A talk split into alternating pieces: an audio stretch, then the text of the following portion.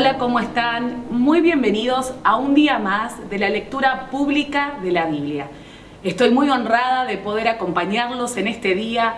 Mi nombre es Daniela Freidson, soy parte de la Iglesia Rey de Reyes, sirvo allí como pastora junto a mi esposo Chad y para mí es un privilegio hoy poder acompañarlos y vamos a hoy a leer tres pasajes que son muy inspiradores, que van a desafiar tu vida. Eso es lo que provoca la palabra de Dios. La palabra de Dios nos guía, nos trae claridad, nos instruye, nos alienta. Y hoy vamos a comenzar con el libro de Salmos. Vamos a ir a Salmos 94, donde hay un clamor ante un juez justo por su justicia ante el pueblo de Israel que estaba devastado. Venían los enemigos contra el pueblo de Israel. Luego vamos a pasar por números capítulo 8 y capítulo 9. Vamos a leer sobre la preparación de las lámparas, la dedicación de los levitas, la segunda Pascua y la nube de fuego. Un pasaje realmente fascinante. Vemos a un Dios misericordioso, a un Dios que se muestra al pueblo de Israel como una nube de día y una columna de fuego de noche que los consolaba en ese desierto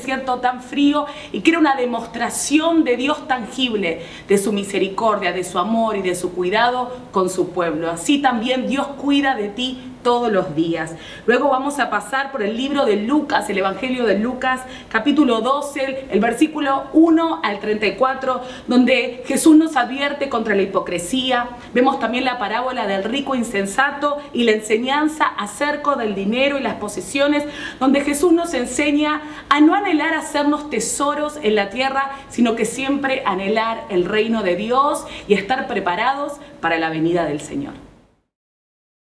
El libro de Salmos, capítulo 94.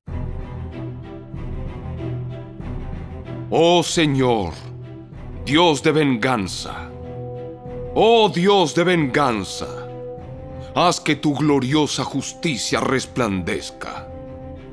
Levántate, oh juez de la tierra, dale su merecido a los orgullosos. ¿Hasta cuándo, Señor? ¿Hasta cuándo los perversos tendrán permiso para regodearse? ¿Hasta cuándo hablarán con arrogancia? ¿Hasta cuándo se jactarán estos malvados? Aplastan a tu pueblo, Señor. Lastiman a los que llamas tuyos. Matan a las viudas y a los extranjeros. Y asesinan a los huérfanos. El Señor no está mirando, dicen. Y además, al Dios de Israel no le importa. Piensen lo mejor, necios. ¿Cuándo por fin se darán cuenta? El que les hizo los oídos, ¿acaso es sordo? El que les formó los ojos, ¿acaso es ciego? Él castiga a las naciones. ¿Acaso no los castigará a ustedes? Él todo lo sabe ¿Acaso no sabe también lo que ustedes hacen? El Señor conoce los pensamientos de la gente. Sabe que no valen nada. Felices aquellos a quienes tú disciplinas, Señor. Aquellos a los que les enseñas tus instrucciones. Los alivias en tiempos difíciles, hasta que se cabe un pozo para capturar a los malvados. El Señor no rechazará a su pueblo, no abandonará su posesión más preciada. El juicio volverá a basarse en la justicia, y los de corazón íntegro la procurarán. ¿Quién me protegerá de los perversos? ¿Quién me defenderá de los malvados? Si el Señor no me hubiera ayudado, pronto me habría quedado en el silencio de la tumba clamé, me resbalo. Pero tu amor inagotable, oh Señor, me sostuvo. Cuando mi mente se llenó de dudas, tu consuelo renovó mi esperanza y mi alegría. ¿Acaso pueden los líderes injustos afirmar que Dios está de su lado? ¿Los líderes cuyos decretos permiten la injusticia?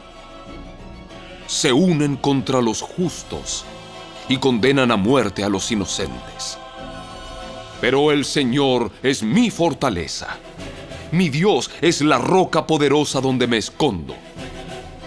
Dios hará que los pecados de los malvados se tornen contra ellos. los destruirá por sus pecados. El Señor, nuestro Dios, los destruirá.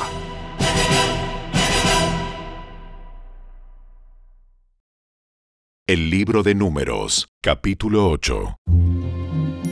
El Señor le dijo a Moisés, Da las siguientes instrucciones a Aarón. Cuando pongas las siete lámparas en el candelabro, hazlo de manera que la luz alumbre hacia adelante, enfrente del candelabro. Y así lo hizo Aarón. Instaló las siete lámparas para que reflejaran su luz hacia adelante, tal como el Señor le había ordenado a Moisés. Todo el candelabro, desde su base hasta el decorado floral, estaba hecho de oro labrado. Se fabricó conforme al diseño exacto que el Señor le había mostrado a Moisés. Luego el Señor le dijo a Moisés, Ahora bien, separa a los levitas de los demás israelitas y hazlos ceremonialmente puros.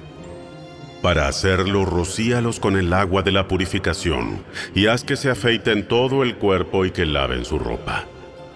Entonces quedarán ceremonialmente puros. Haz que lleven un becerro y una ofrenda de grano de harina selecta humedecida con aceite de oliva, junto con un segundo becerro para la ofrenda por el pecado. Después reúne a toda la comunidad de Israel y presenta a los levitas a la entrada del tabernáculo. Cuando presentes a los levitas delante del Señor, el pueblo de Israel pondrá sus manos sobre ellos. Con las manos en alto, Aarón presentará a los levitas ante el Señor como una ofrenda especial del pueblo de Israel. Así los dedicará al servicio del Señor. Enseguida los levitas pondrán sus manos sobre la cabeza de los becerros. Presenta un becerro como ofrenda por el pecado y el otro como ofrenda quemada al Señor, para purificar a los levitas y hacerlos justos ante el Señor. Luego haz que los levitas se pongan de pie delante de Aarón y sus hijos, y levanta tus manos y preséntalos como una ofrenda especial al Señor. De ese modo apartarás a los levitas del resto del pueblo de Israel, y los levitas me pertenecerán a mí. Así ellos podrán entrar en el tabernáculo para realizar su trabajo, porque los purificaste y los presentaste como una ofrenda especial. De todo el pueblo de Israel, los levitas están apartados para mí. Yo los he tomado para mí en lugar de los primeros hijos varones de los israelitas. He tomado a los levitas como sustitutos. Pues todo primer nacido de entre el pueblo de Israel es mío, tanto de personas como de animales. Yo los aparté para mí el día que herí de muerte a todos los primeros hijos varones de los egipcios. Es cierto, yo tomé a los levitas en lugar de todos los primeros hijos varones de Israel y de todos los israelitas. Yo he designado a los levitas para Aarón y sus hijos. Ellos servirán en el tabernáculo en nombre de los israelitas y harán sacrificios para purificar al pueblo, de modo que ninguna plaga los azote cuando se acerquen al santuario. Así que Moisés, Aarón y toda la comunidad de Israel dedicaron a los levitas, siguiendo cuidadosamente todas las instrucciones del Señor a Moisés. Los levitas se purificaron del pecado y lavaron sus ropas, y Aarón los presentó al Señor como una ofrenda especial. Entonces ofreció un sacrificio para purificarlos, para hacerlos justos delante del Señor. Después los levitas entraron en el tabernáculo para cumplir con sus responsabilidades de ayudar a Aarón y a sus hijos. Así se llevó a cabo todo lo que el Señor le ordenó a Moisés con respecto a los levitas. El Señor le dio otras instrucciones a Moisés. Los levitas seguirán esta regla. Empezarán su servicio en el tabernáculo a la edad de 25 años y se jubilarán a los 50 años. Después de su jubilación, podrán ayudar a sus compañeros levitas como guardias en el tabernáculo, pero no podrán oficiar en las ceremonias. Así es como asignarás los deberes a los levitas.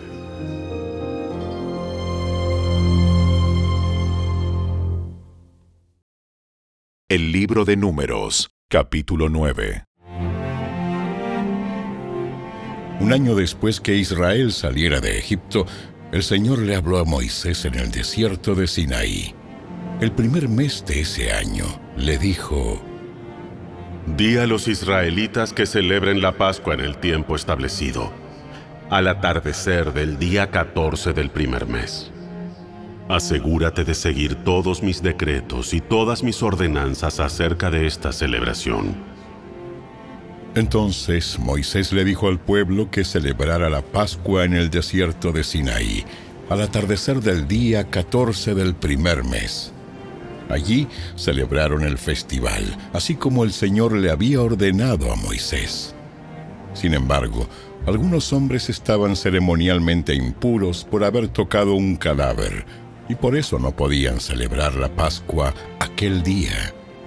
Así que ese mismo día se acercaron a Moisés y a Aarón y les dijeron, Hemos quedado ceremonialmente impuros por tocar un cadáver.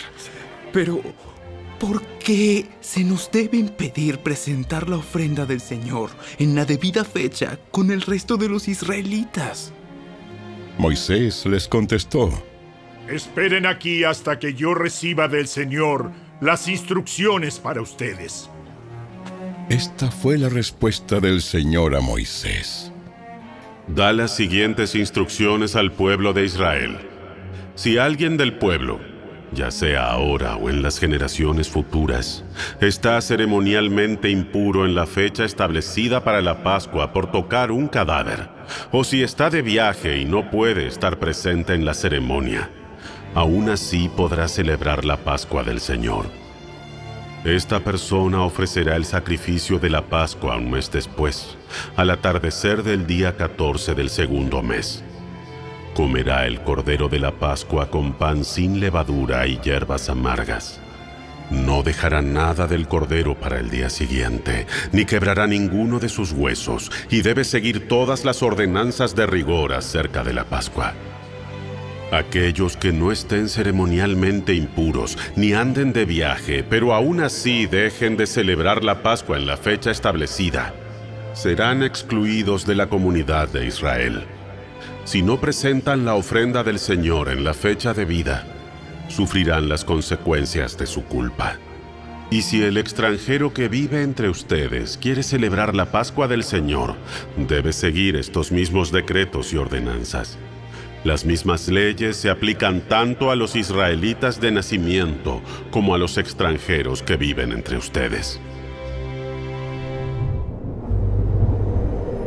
El día que se armó el tabernáculo, la nube lo cubrió. Pero desde la tarde hasta el amanecer, la nube que cubría el tabernáculo tomaba la apariencia de una columna de fuego. De esta manera ocurría siempre. Por la noche, la nube que cubría el tabernáculo tomaba la apariencia de fuego. Cada vez que la nube se elevaba de la carpa sagrada, el pueblo de Israel levantaba el campamento y la seguía. Donde la nube se detenía, el pueblo de Israel armaba el campamento. De esta manera los israelitas viajaban y acampaban por orden del Señor, donde Él les indicaba que fueran. Permanecían en el campamento todo el tiempo que la nube se quedaba encima del tabernáculo. Si la nube se quedaba por largo tiempo sobre el tabernáculo, los israelitas permanecían allí y llevaban a cabo sus deberes ante el Señor. Algunas veces la nube se detenía por pocos días sobre el tabernáculo. Entonces el pueblo se quedaba por pocos días como el Señor ordenaba, Luego, por orden del Señor, levantaban el campamento y se ponían en marcha. Algunas veces la nube se detenía solo por la noche y se elevaba a la mañana siguiente. Pero fuera de día o de noche, cuando la nube se elevaba, el pueblo levantaba el campamento y se ponía en marcha. Si la nube permanecía sobre el tabernáculo por dos días, un mes o un año, el pueblo de Israel acampaba y no se ponía en marcha. Pero en cuanto se elevaba, ellos levantaban el campamento y se ponían en marcha. Así que acampaban o viajaban bajo las órdenes del Señor y obedecían todo lo que el Señor les decía por medio de Moisés.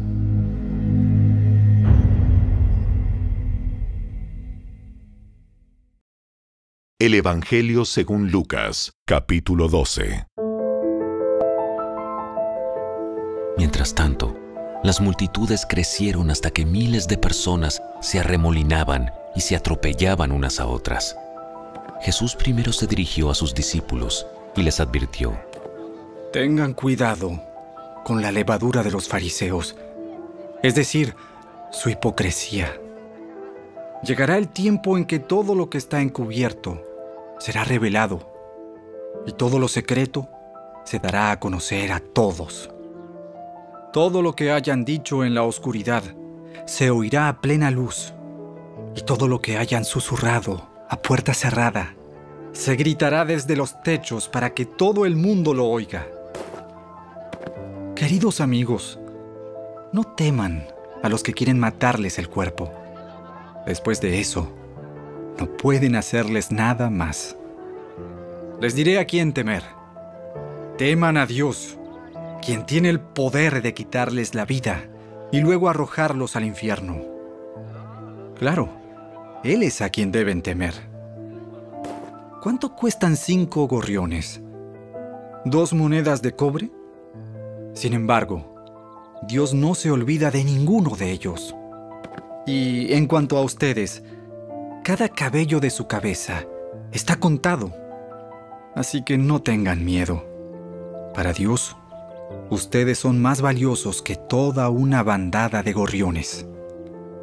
Les digo la verdad, a todo el que me reconozca en público, aquí, en la tierra, el Hijo del Hombre también lo reconocerá en presencia de los ángeles de Dios. Pero el que me niegue aquí en la tierra será negado delante de los ángeles de Dios. El que hable en contra del Hijo del Hombre puede ser perdonado. Pero el que blasfeme contra el Espíritu Santo no será perdonado.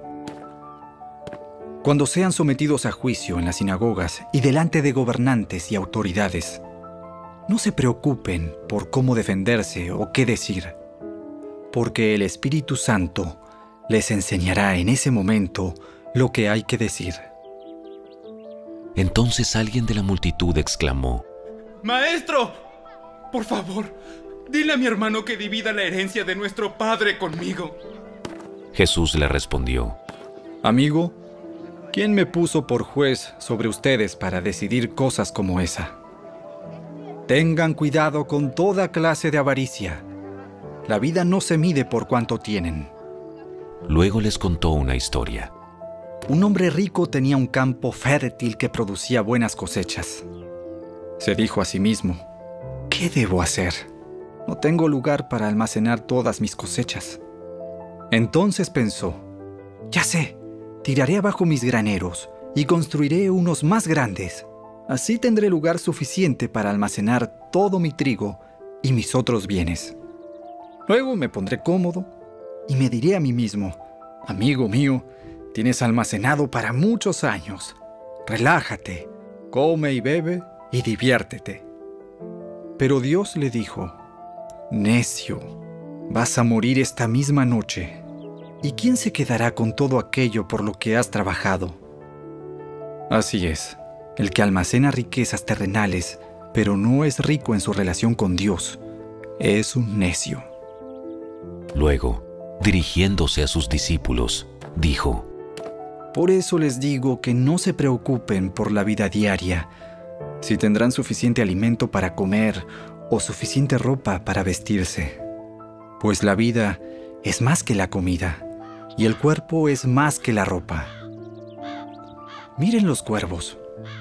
No plantan, ni cosechan, ni guardan comida en graneros, porque Dios los alimenta. Y ustedes son para Él mucho más valiosos que cualquier pájaro. ¿Acaso con todas sus preocupaciones pueden añadir un solo momento a su vida? Y si por mucho preocuparse no se logra algo tan pequeño como eso, ¿de qué sirve preocuparse por cosas más grandes? Miren cómo crecen los lirios. No trabajan ni cosen su ropa. Sin embargo, ni Salomón con toda su gloria se vistió tan hermoso como ellos. Y si Dios cuida de manera tan maravillosa las flores que hoy están y mañana se echan al fuego, tengan por seguro que cuidará de ustedes. ¿Por qué tienen tan poca fe? No se inquieten por lo que van a comer o lo que van a beber. No se preocupen por esas cosas. Esas cosas dominan el pensamiento de los incrédulos en todo el mundo. Pero su Padre ya conoce sus necesidades. Busquen el reino de Dios por encima de todo lo demás, y Él les dará todo lo que necesiten. Así que no se preocupe, pequeño rebaño, pues al Padre le da mucha felicidad entregarles el reino. Vendan sus posesiones y den a los que pasan necesidad. Eso almacenará tesoros para ustedes en el cielo. Y las bolsas celestiales nunca se ponen viejas ni se agujerean. El tesoro de ustedes estará seguro. Ningún ladrón podrá robarlo y ninguna polilla destruirlo. Donde esté su tesoro, allí estarán también los deseos de su corazón.